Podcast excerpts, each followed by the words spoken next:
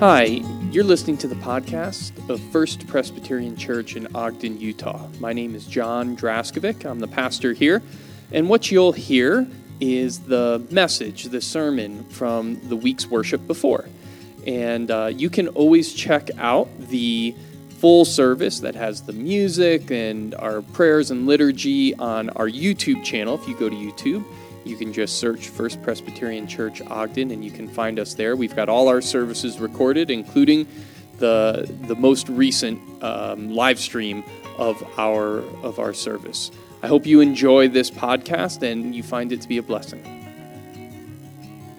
This week's worship is the second week in Advent, and we have two scriptures that we're really looking at. We're going into the prophet Isaiah, who is uh, lifted up often uh, strongly in Advent, and we'll be checking out a really famous passage in Isaiah 11, the first 10 verses of that. And then we'll be also looking at Matthew chapter 3, verses 1 through 12, which is the story of John the Baptist. And um, remembering that the beginning of Advent really is looking towards the second coming and John is somebody who shows up in all four Gospels preparing the way for Jesus. And we're kind of holding together uh, Isaiah and we're holding together John the Baptist in their visions for the future. And I lift up three things that there are these differences in tenses, so be listening for that. Lift, lift up as well that um, it's a time of transition, which is something that we can all relate to and then the final thing is that there is a call to accountability, particularly for those of us who follow Jesus, those in, in Jesus' church. So this message is about tenses, it's about transitions, and it's about accountability as we turn our attention to the prophet Isaiah, the 11th chapter, and Matthew's version of John the Baptist in chapter 3. Well, let's get to it. Let's join our hearts in a moment of prayer. Root of Jesse, Prince of Peace, stir up your power within us, that in this time we may await with abundant expectation the fulfillment of your eternal presence. For you live and you reign among us. By your Spirit, open our ears and fill us with the mysteries of your ancient love. For you our Maker, our Savior, our Giver of life, one God, now and forever. Amen. Well, here we are now, officially in December. This is what I like to think of as the warm, cuddly Christmas sweater scripture season that we're looking for. The sermons that make us feel just fuzzy. Um, we want to be felt made to feel good as we're looking towards Christmas to come. And in a sense, when you heard Kurt read that Isaiah scripture, I think that's what comes to mind that idea of the shoot coming from the root of Jesse and those images of the calf lying down with the lion. But then you turn to the gospel reading and you get what I like to call crazy Uncle John. And he's calling people to repent and he's telling them they're broods of vipers. This is another jarring Advent text that we bump into when we're looking for that perfect holiday Christmas card family. We get crazy Uncle John wearing clothes that are several hundred years out of style, right? So just imagine your crazy uncle who was wearing the polyester leisure suit. And he's eating bugs, and his beard is sticky with honey. And that's where we are on this Advent, somewhere between the warm, cozy winter sweater of Isaiah and John. And we all need to hear even though we want the Christmas sweater, we need to hear from crazy Uncle John every year. All of us. And so, as I was holding together these scriptures today, I came up with kind of three things that I wanted to lift up. First was about tenses, you know, tenses past, present, and future. The second is about transitions, when you're moving from one thing to another. And the third is about accountability. So we're going to talk about tenses, we're going to talk about transitions, and we're going to talk about accountability. So, first, tenses. The Old Testament prophets and the New Testament writers, not 100%, but largely the majority, write in different tenses when it comes to the reign or the realm of the kingdom of God. The Old Testament normally writes in the future tense. The New Testament largely writes about it in the present tense. And when you read through the New Testament, you find that the earliest Christians, the people who were telling these stories to one another in their little communities, and then eventually said, hey, we got to write this stuff down, which became the Bible that we have today, they heard echoes of the Old Testament prophets in the life of Jesus in the words that he said, in the way that he carried himself, in what he did. Another way of saying this is that the early Christians saw prophets like Isaiah as pointing to Jesus. It was Isaiah's future, but it was their present near past. And all of Jesus' birth, life, ministry, death, resurrection, and ascension stands in line and stands on the shoulders of the Judaism of the prophets like Isaiah. The Judaism that Jesus spent his whole life living in, which again was future oriented. That time when. And that's what Isaiah's prophecy in chapter 11 was all about. What it will look like when when it happens, when the time comes, so that you'll know when the then is now. And this is very similar if you remember uh, what we read last week from chapter 2 of the prophet Isaiah. Don't ask me because I'm already thinking about next week.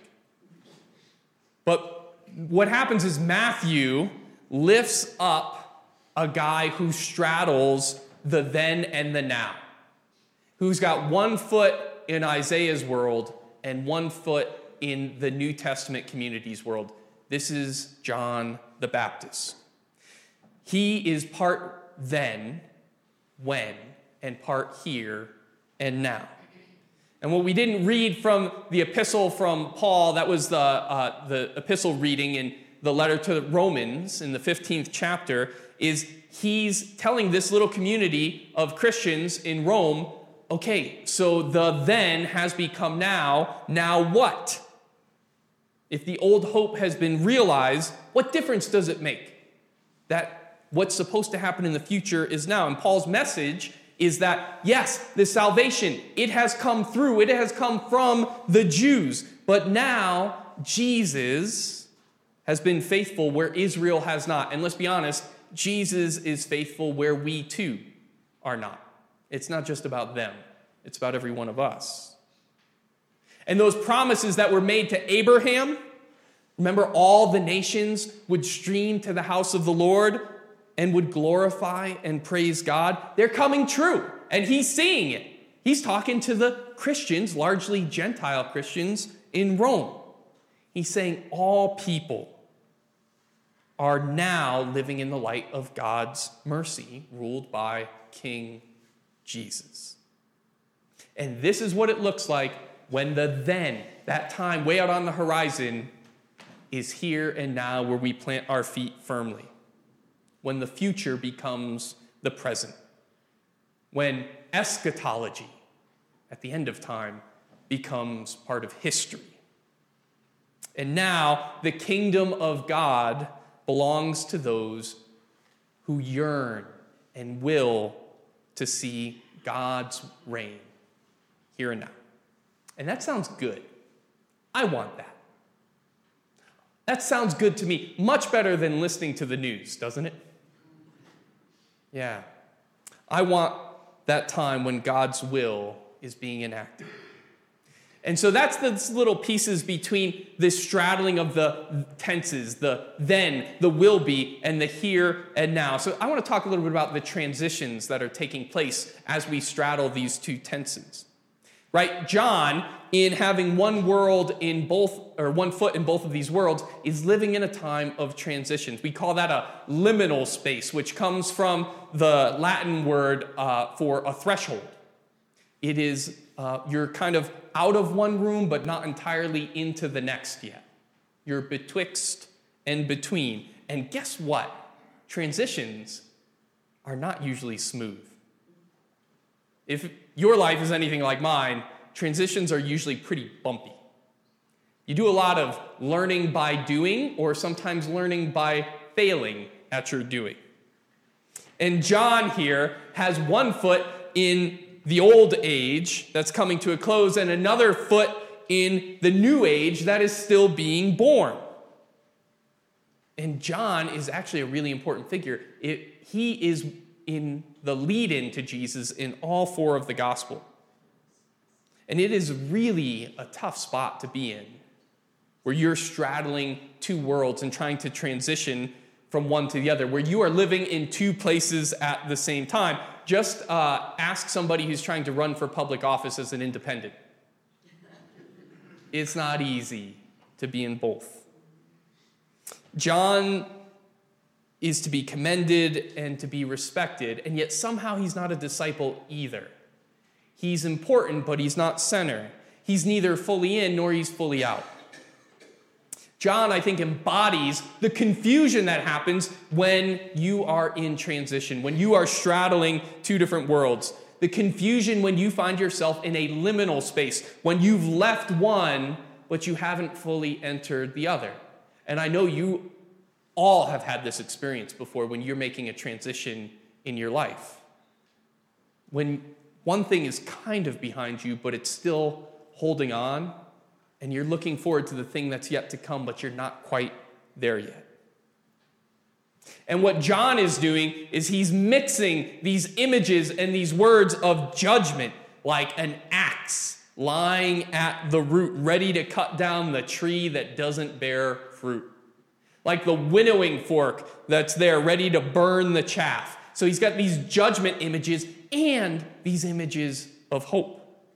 One more powerful than I is still coming, and he's going to baptize you with the Spirit and with fire, and he will gather in God's grain. And you notice, interestingly, he uses fire both as hope and as judgment. It does both. And so I think we can all agree that these transitional times, these liminal spaces, are confusing. And John in this liminal space is living at the intersection, the juxtaposition between law and gospel. And it's really hard to have one without the other, to have gospel without law or law without gospel because they're intertwined and they coexist. You cannot have the story of Jesus without the story of Israel. You can't make it simple and say, well, John, he's the old law person because John's got gospel too. And you can't make it simple and say Jesus is the gospel person because Jesus has law too. And it's another interesting thing to remember that despite all of John's bluster and bravado, Jesus didn't entirely conform to John's expectations of who the Messiah was going to be, that one who is mightier than I who is coming. And we'll see this a little bit more next week in Matthew 11. Right? John had a certain idea in mind of who it was that was coming. He had expectations about the Messiah based on his tradition. But that was before Jesus showed up. And he has a way of blowing our expectations right out of the water, doesn't he? I think what Matthew is doing here as he's relaying this story about crazy Uncle John to us is telling us that our understanding of Jesus shouldn't throw out repentance and judgment from the Old Testament. But repentance and judgment needs to be reinterpreted in the light of Jesus' advent. It means something different because of him, because of the forgiving, accepting, non retaliatory, suffering servant Jesus whose strength was actually in his meekness. And so we talked about tenses and we talked about transitions. And finally, I want to talk about accountability,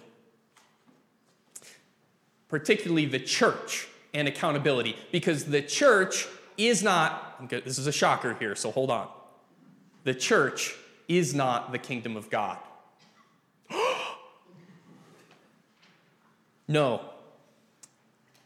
But our relationship to that future when, which has become the now, gives us a special place in God's kingdom. It gives us a mission as God's people. We're still broken.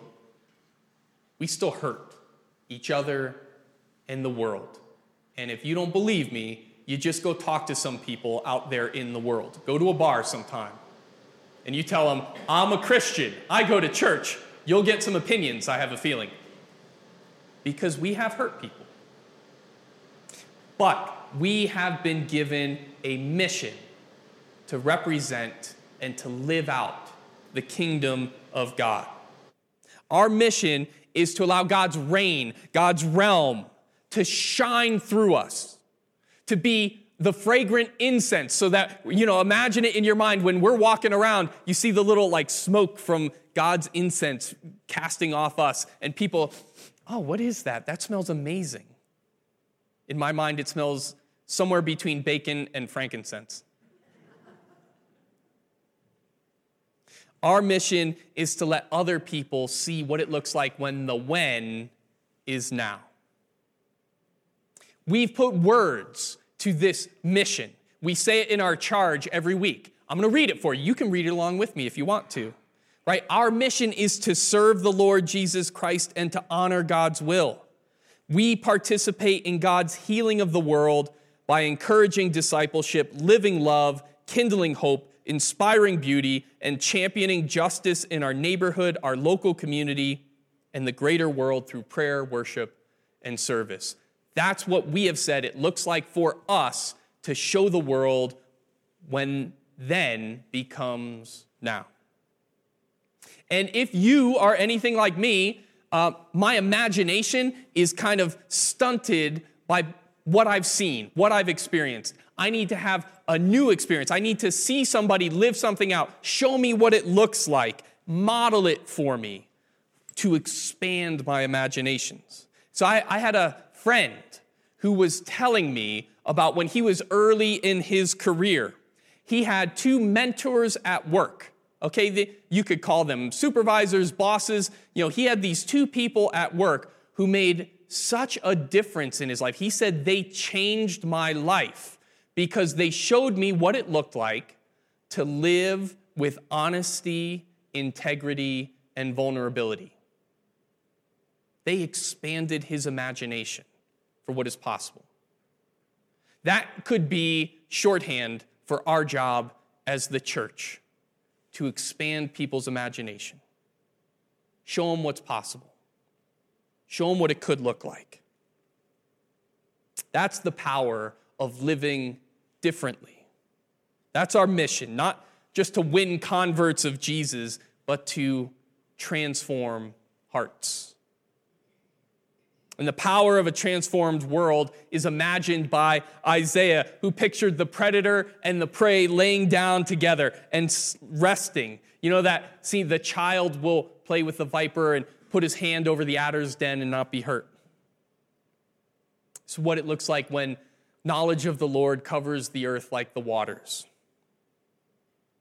And since the future when out there on the horizon has become now, has entered the present, we need to take a second look and try to hear John's words afresh. I think what John is trying to do is help hold people accountable,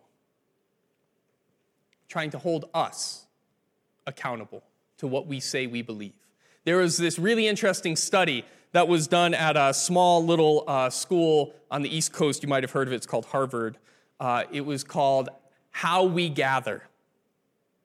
And this study was done by psychologists and sociologists, and they tried to map out the landscape of the millennial generation. and how they are um, kind of engaging with different communities that are fulfilling social needs and functions. Because more and more, that millennial part of the generation, of which I'm actually kind of right at the very early cusp of, uh, is becoming less and less connected to religious communities. And this study, How We Gather, uh, came up with six themes of what this landscape of connecting and gathering, six things that millennials are looking for in a community outside of the church. Uh, the first one is literally community, to be with other people, to be known.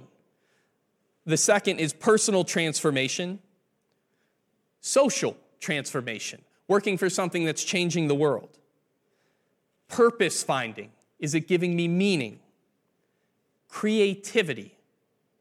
And finally, accountability. And there are lots of different groups that were listed that millennials are engaging in that provide these six things. The one that caught my eye was CrossFit, which I always thought was a cult.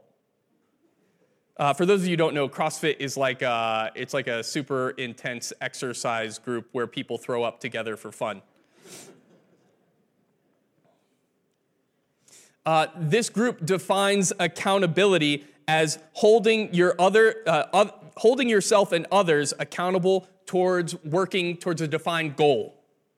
Right? CrossFit is a group that holds you accountable to show up, to do the work, that which you are expected to do, but also to hold your friends accountable to show up and do the work too. This is the same thing as Weight Watchers, as AA, your local high school football team. Right? This is being part of a community. And do you find it surprising that human beings actually seek out accountability? Right? This report talks about things like rigor and challenge and practice. And it reminds me of a conversation I had uh, with a, a, a, Naval Academy midshipman. It's this, again, another little technical school on the East Coast. Um, I asked him, hey, why did you, why did you want to go to the Naval Academy? Because it's, you don't have a lot of freedom when you go to that kind of a school, right? They really own you. I said, Well, tell me, why did you want to do that? And he responded that I wanted to challenge myself. Fair?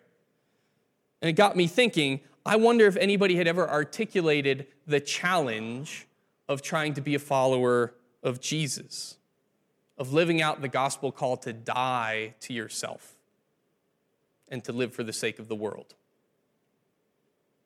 I wonder if we missed an opportunity with that young man